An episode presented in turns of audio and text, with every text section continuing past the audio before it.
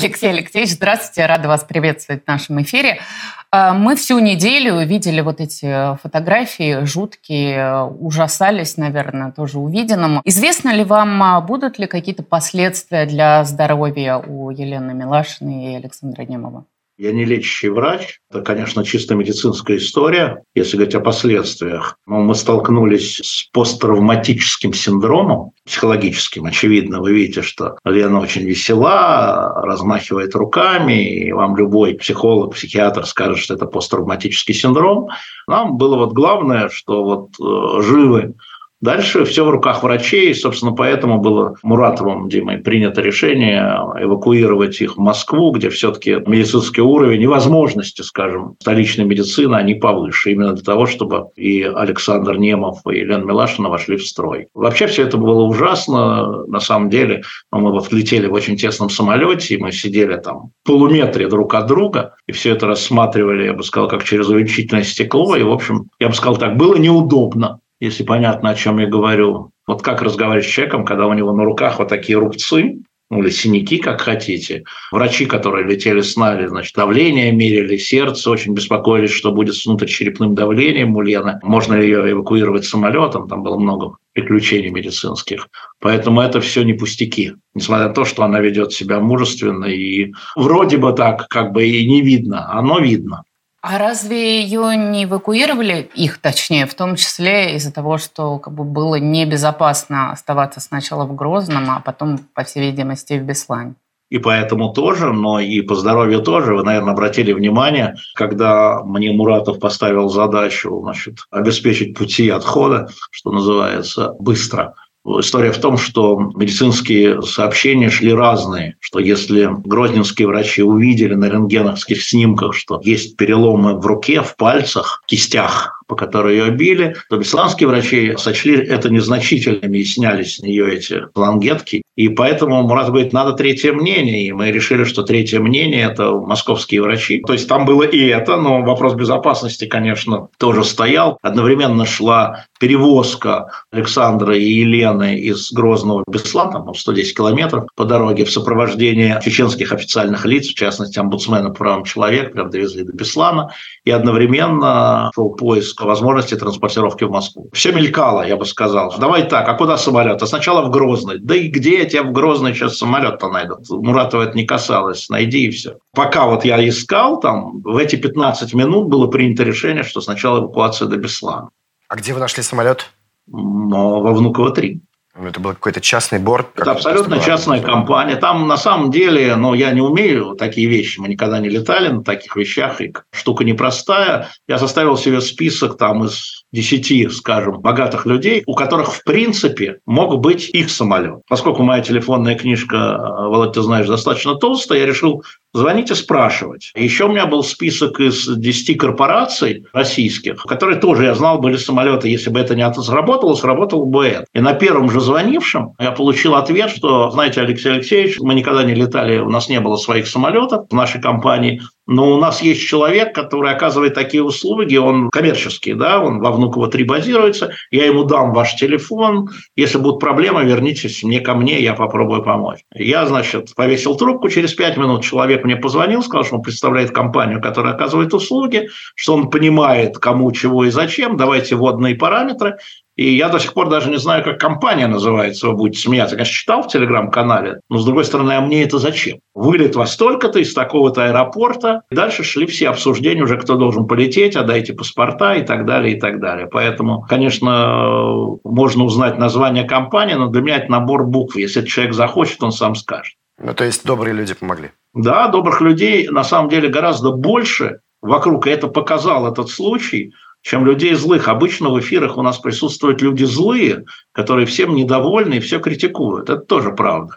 Вообще день начался с того, что после звонка Муратова ко мне, когда там я начал что-то там двигать, мне стали звонить люди, которые ну, с э, начала военных действий, и уж точно с начала объявления меня иноагентом, а мне не звонили просто, телефоны умерли, что называется. Чем помочь? Я говорю, чем помочь? Чем помочь? Пишите запросы Краснову и Бастрыкину. Вы можете, вы депутаты, вы можете, вы замминистры. Выясняйте, помогайте. Вы можете, вы, товарищи генерал-лейтенанты, ищите, пожалуйста, способы, потому что это, это вот как в деле Ивана Голунова, чтобы было понятно. Поэтому, да, добрые люди, я совершенно, Володя, не отношусь к этому с иронией, я там до сих пор не знаю, кто оплатил этот рейс который, в общем-то, не бесплатный, потому что это коммерческая структура. И когда я уже там на конце спросил, в смысле перед вылетом, ну хорошо, сколько мы вам должны, я получил ответ, что все уже урегулировано. Я говорю, в каком смысле все урегулировано? Он говорит, Алексей Алексеевич, я с вами на эту тему разговаривать не буду, между вами и мной ничего не было. Денежных отношений не будет. Ну, вот так это все и закончилось. Хотя понятно, что мы с Муратовым уже говорили, что нам придется собирать деньги, искать деньги, там, донаты, там, может быть, каким-то образом. Мы даже цены не знаем.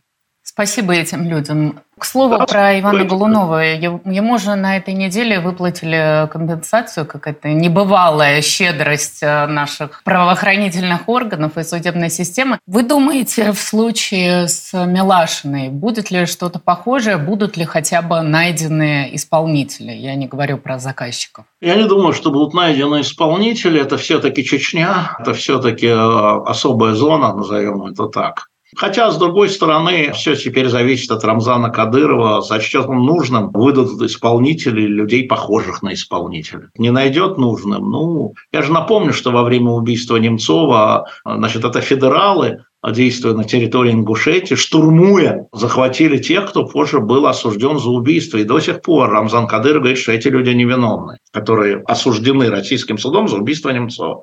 А здесь все это происходило в Чечне, то есть в зоне ответственности Рамзана Кадырова, приблизительно представляя себе Рамзана Кадырова, что должно произойти, чтобы он выдал Москве головой каких-то 10-12 бойцов, которые действовали совершенно безнаказанно недалеко от аэропорта, который охраняемый всеми возможными и невозможными способами.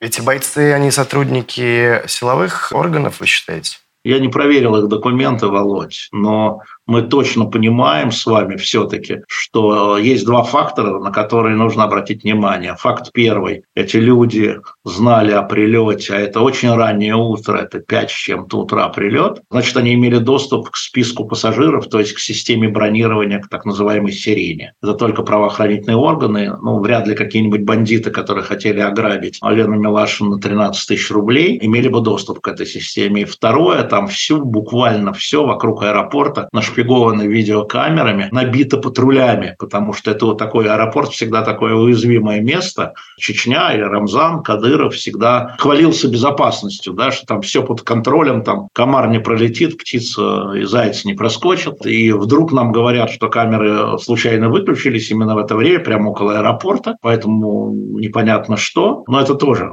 могло быть, потому что, смотрите, если камеры в зоне безопасности выключаются, то люди, которые наблюдают в режиме реального времени за камерой, немедленно туда бросают патруль, что-то случилось. Этого не было сделано. Их били 8-10 минут, и никто не пришел на помощь, ни одна там, полицейская машина. И уехали-то они обратно в больницу на том же такси, на каком приехали. Так, на секундочку, то есть никакой не появился никакой не патруль. Знаете, куда приехали патрульные? В больницу. И начали там оглядывать помещение. И им было сказано, подождите, нас били не там, а здесь. Что вы здесь-то ищете? Ну, вот такая история. Поэтому я думаю, что, конечно же, это все не случайные вещи, но это вопрос к следователям. Но Напомню вам, что следователем Бастрыкин Александр Иванович поручил следственные действия следственному аппарату Чеченской Республики. Чего мы еще не знаем про нашу страну? Расскажите мне. Ну, мы помним, как камеры включались, когда Юба Титиева, чеченского правозащитника, например, задерживали с э, наркотиками. Тоже камеры не работали, хотя всегда все было, да. Ситуация, на самом деле, очень и очень похожая. А сейчас Лена и Александр находятся под охраной, когда их выпишут из больницы, как бы как вот их будет обеспечиваться их безопасность дальше? Не комментируем вопросы, касающиеся безопасности. Вы говорили про серую зону, про особую зону Чечню. Я ездил туда в 2018 году на президентские выборы. Тогда Кадыров лично давал гарантии, ну и вот э, ничего не случилось. Меня, кстати, не пустили один раз в Чечню. Я имею в виду, главный редактор не отпустил. Опять же, оценивая риски, как здесь принималось это решение, особенно учитывая, что Елену Милашину до этого Кадыров прямо называл террористкой? Значит, после той статьи, которую она написала две недели тому назад, о том, почему, собственно говоря, возникла вражда на фронте между кадыровцами и вагнеровцами, на мой взгляд, это статья, которая заслуживает, если не Пулицеровской премии, то уж точно премии редколлегии. Она решила, что поскольку это была очень объективная, взвешенная статья, что а, она может доехать до суда, заодно вот продолжать это изучать, и это никому не вредит. Но и заодно, значит, продолжала освещать дело значит, Зариме Мусаевой. И она убедила Муратова, я ему сказал в лицо, что он ошибся, ей сказал в лицо уже в самолете. Спроси бы меня, я бы сказал нет и все. Потому что действительно, вы абсолютно правы, она была объявлена не какими-то там министрами, да, а лично Кадыровым террористской. И даже если бы там лично Кадыров там не принимал участие в организации этого нападения, то вот это объявление, она попадает в определенные, я знаю, как это работает, в определенные списки, они видят это в списке пассажиров, ах ты сука, ты еще пришел. Вот понятно, да? Поскольку отмены этого не было, продолжить вот январь 22 года. Это было неправильное решение, но что сейчас теперь говорить? Все равно как говорить, что там, женщину изнасиловали, потому что на ней была короткая юбка. Сама виновата. Нет, независимо от того, как было принято это решение, это преступление, которое надо расследовать и наказывать виновников, вплоть до заказчика. Вы уже упомянули про депутатов, которым вы посоветовали писать запрос. Вообще есть мнение... И замминистром. И замминистра. Ну, мы, видимо, не уточняем, опять же, имена. Все равно есть мнение, что вот реакция на эту историю с Милашиной и Немовым – это некий сигнал к тому, что система меняется. Отреагировали, поручили разобраться, осудили и так далее. Вы считаете, что, что система меняется? И главное, в какую сторону? Я не очень понимаю.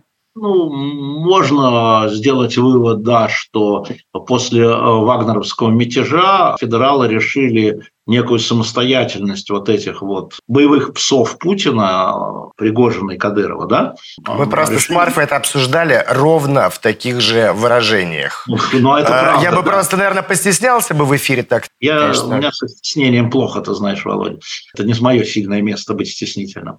История заключается в том, что, наверное, может быть, увидев некое сходство ситуации с частными армиями, а у Кадырова это практически чеченская Росгвардия, это его частная армия, решили чуть-чуть поставить на место. Возможно. Но это стало понятно только когда выступил пресс-секретарь президента. Но я напомню, что до этого люди, которых никак не заподозришь в большой любви к новой газете, там, к «Эху Москвы» или к «Дождю», такие люди, как депутат Александр Хинштейн, глава Комитета по информационной политике, или Алексей Пушков, глава такого же комитета в Совете Федерации, пишут красно, когда депутат известный Евгений Попов от «Единой России» и Сергей Шаргунов от КПРФ пишут депутатские запросы посылают телеграммы Бастрыкину и генпрокурору еще до, соответственно, заявления. Когда Министерство цифры, это Министерство цифры, делает заявление в поддержку Елены Милашиной, Министерство, мы же понимаем, что на самом деле это Мишустин. Это, конечно, мне напомнило дело Голунова, это новация. Внутри просто вот по разным причинам они это делают. Но система не меняется, Марк, я тебя должен огорчить. Это их внутренние реакции. Это их внутренние нюансированные разборки. Ну ты там это вот это, это аккуратнее, мужик, аккуратнее. Это наша русская женщина, это ты там со своими разбирайся. Вот что было показано частью истеблишмента. Я вам могу сказать, что на моем знании, значит, три федеральных высокопоставленных чиновника вот до 10.30 звонили Кадырову. И, собственно, решение о эвакуации из э, Чечни в Северную Осетию, в Беслан, там, где, между прочим, Милашин очень хорошо помнит, я думаю, что ваши зрители тоже помнят, фильм Юрия Дудя «Беслан», где Лена выступала, и она писала много про Беслан. Это было решение совместное не Димы Муратова, это было решение федерального чиновника, ну, назовем его Татьяны Москальковой, и Рамзана Кадырова. Это она ему сказала, насколько я знаю. Это они так договорились. Естественно, что Муратов и Комитет против пыток поддержал это и даже, может быть, выступил инициатором. Но вот, собственно, решение из Грозненской больницы в Бесланскую больницу, это было решение после звонка Татьяны Николаевны Москальковой. Это факт. Внутри системы возникают, как вы говорите, вопросы к Кадырову. А не возникают ли вопросы внутри системы к Путину? Ведь сначала вот этот вот мятеж, когда, очевидно, он уже не может в своих руках всю ситуацию удержать. Теперь получается другое его, как вы выразились, пес, тоже под его юрисдикцией происходит вот такое самоуправство. Да нет, конечно. Чечня давно не под его юрисдикцией. Не, я имею в виду, что э, есть Кадыров, который должен подчиняться Путину, но вот он может у себя творить все, что хочет. Да? Контролирует ли было... Путин ситуацию? Нет, так это было с 2000 года, с момента, когда сначала старший Кадыров, а потом младший Кадыров, им была дана Чечня в управление. И я напоминаю, что когда, извините, ту же самую Зариму Мусаеву, ее где, в Нижнем Новгороде взяли, да, никто не пикнул экстрадировали из одной области в другую силовым образом. Хотя по протоколу чеченская полиция не имеет права, да, она может обращаться только к полиции Нижегородской. Но приехали в чужой регион по своему региональному делу, взяли человека, его похитили и вывезли. И ничего. Так что ничего нового здесь нет. И вопрос о том, что там, ах, это избиение Милашина и Немова ослабит Путина, да нет, конечно. При этом часть людей в Москве, которые окружают Путина, давно недовольны самостоятельностью Кадырова. Вы что, думаете, что министр финансов ими доволен или министр внутренних дел? Центр не участвовал в этом деле, но воспользовавшись вот такой деятельностью на территории подвластной Кадырова, решил погрозить Кадырову пальцем. Ты это смотри, парень, мы за тобой следим. Вот, то есть это люди, которые пользуются этим, безусловно, следствие Пригожинского мятежа потому что один из них сорвался с поводка да, и облаял хозяина. На всякий случай давайте второго тоже приструним. Мне кажется, что вот так. Они воспользуются этим случаем, безусловно. Им глубоко плевать на Милашину, на Немова, на адвокатов, на журналистов. Да, глубоко плевать. Это все там камешки на пути. Мы, как там, лагерная пыль. Лед под ногами майора.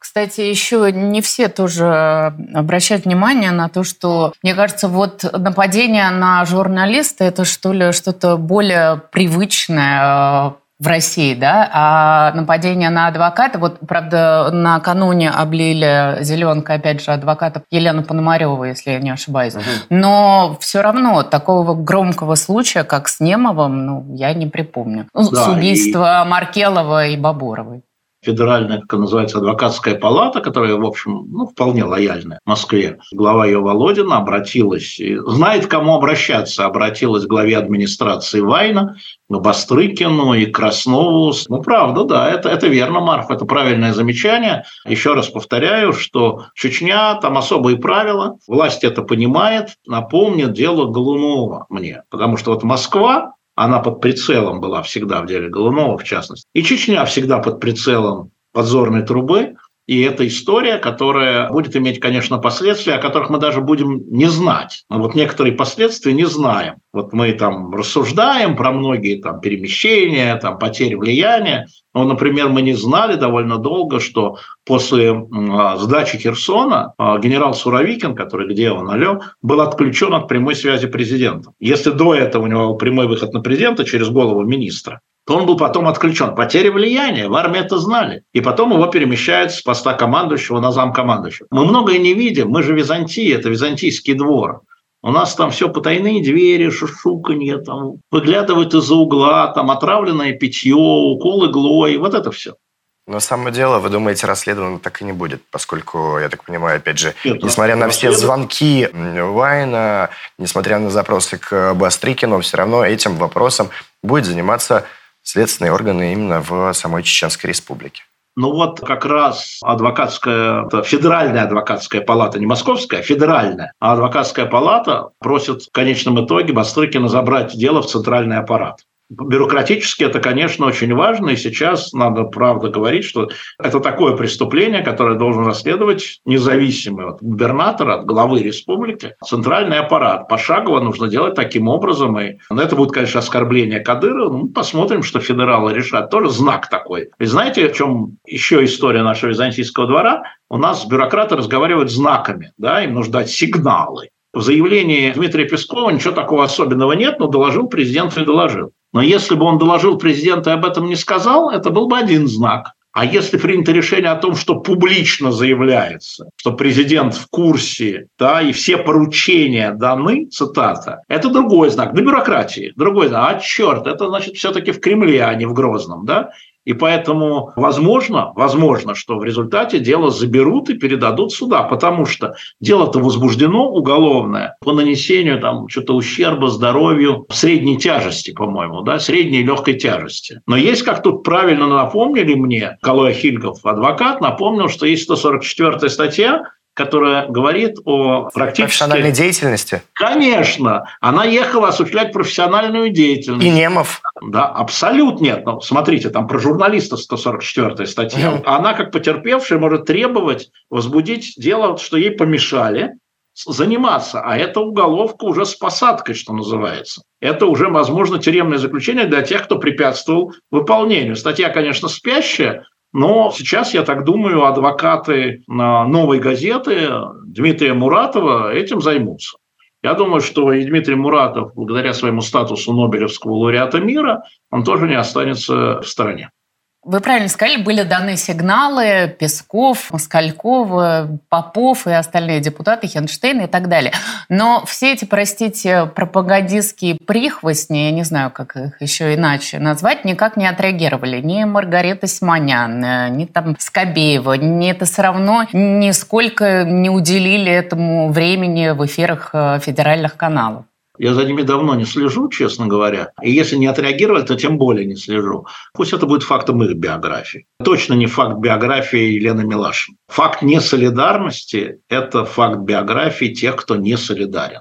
Я хотел, наверное, закончить на личном вопросе. Алексей Алексеевич, как вы, как э, Муратов, переживаете вот подобные ситуации, инциденты, когда такие ужасные вещи происходят с э, вашими журналистами? Ну, смотрите, для Муратова эта вещь, скажу, страшная вещь привычная. Новая газета потеряла убитыми шесть человек журналистами. Тем не менее, вот, ну, я с ним разговаривал всю эту дорогу с 6 утра. Он корил себя, потому что он дал разрешение, отправил ее в командировку. И это было ужасно. Разговаривать с ним было ужасно, всю эту историю. До тех пор, пока самолет не взлетел из аэропорта Беслана. Что касается меня, вы знаете, Володь, я давно уже для себя э, понял, что есть вещи гораздо важнее, чем эмоционально реагировать. Потому что когда ты реагируешь эмоционально, ты теряешь часть продуктивности в решении вопроса. Никакого геройства не было с нашей стороны, с Муратом. Была поставлена Димой, ну, можно сказать, задача «попросил». А как там, когда твой друг в крови, а-ля Гер, ком а Гер, да, будь рядом до конца. Можешь обеспечить отход? Могу. И я, абсолютно отключив эмоции, без всяких аханий и оханий, ну, может быть, злобно, да, просто злился. В общем, меня это не удивило, эта трагедия. Но у меня была задача. Мне нужно было решить задачу, которую решить было невозможно. Поставить возможность в любой момент, когда скажут врачи, в любой момент. И поэтому я абсолютно холодно спокойно и жестоко занимался чем мог, как начальник штаба, да, организации. Может быть, потому что это меня, еще раз повторяю, не удивило. Что мы не знаем про свою страну? Что мы не знаем про Рамзана Кадырова? Что мы не знаем про Чечню? Что мы не знаем про военные действия в Украине или что там происходит? Ну, что мы не знаем? Значит, у нас остается только одно. Когда нужна твоя помощь, ты должен максимально эффективно, а значит, максимально хладнокровно, с максимальным эффектом эту помощь оказать. Приблизительно так. Потому что спас одного человека хорошо, помог другому человеку еще хорошо и так далее. Говорил с Милашиной, извини, ради бога, это же невозможно. Она говорит, я сейчас вот подлечусь и поеду туда потому что... Милашина собирается вновь в Чечню. Да, я люблю их, это замечательный народ, из-за каких-то там подонков я их, я их не буду, говорит она, бросать. Абсолютно отмороженная на всю голову. И Немов поедет зачищать, я уверен в этом. Понимаете, и когда мы, опять вернусь к этому, когда мы с Димой Муратовым, извините, Дима, он друг, мы с ним на эту тему разговаривали, мы просто как бы сплелись в том, что для нас нет в этой истории чеченцев, осетин, там, русских, московских и так далее. Есть врачи, есть палачи. И все, и на этом надо остановиться. И не надо говорить там чеченцы, не надо говорить там осетины, не надо говорить москвичи. Вот есть врачи, которые есть всюду. Есть палачи в этой истории, которые есть всюду. И вот Лена, она говорит, вы не знаете чечен. Я говорю, Лена, куда ты с ума сошла, ты идиотка? Она говорит, нет, ну там незавершенные дела, и потом из-за меня, из-за меня Сейчас весь чеченский народ будут называть убийцей. Вы понимаете, что это за человек? Вы понимаете, что это за журналист? Вот с чем мы столкнулись. Я понимаю, что она говорит. Я на такие благородства не способен, но я понимаю, что она говорит и что она делает. И боюсь вам сказать, но она поедет. И мы ее не удержим. Ни главный редактор Муратов, ни ее друзья там, типа там меня и так далее. Не удержим. потому что она считает себя чуть ли не виноватой, что из-за нее чеченский народ будет выглядеть как варвар. С ума сойти. Мне остается только восхищаться ее смелостью и, наверное, по-женски в том числе. Не только смелостью, мне кажется, здесь еще восхищение заслуживает именно доброта к э, этим людям. Да, она такая, и таких людей очень мало. Но она еще очень профессиональная. Я еще раз скажу, что я ее понимаю. Такие случаи, Володя, ты знаешь, наверное, Марфа тоже знает, бывали в каждой редакции, когда там не надо, опаздывать. Я не доделал дело. Там меня ждут люди. Она же делает это не ради каких-то там картонных фигур. Она это делает на самом деле ради чеченцев. Она едет туда не ради москвичей. Она это делает ради чеченцев. Вот в чем история. И она уверена, что она права. Это к вопросу о профессионализме Марф. Это не только вот доброта, да, там, это еще высочайший профессионализм. Это не просто там сумасшедшие, которые едет туда, там, я не знаю, и возят бутерброды. Не, там. я говорила про смелость, а смелость – это часть нашей да. профессии, я в этом уверена. Да. Спасибо вам большое, Спасибо Алексей большое. Алексеевич. Счастливо.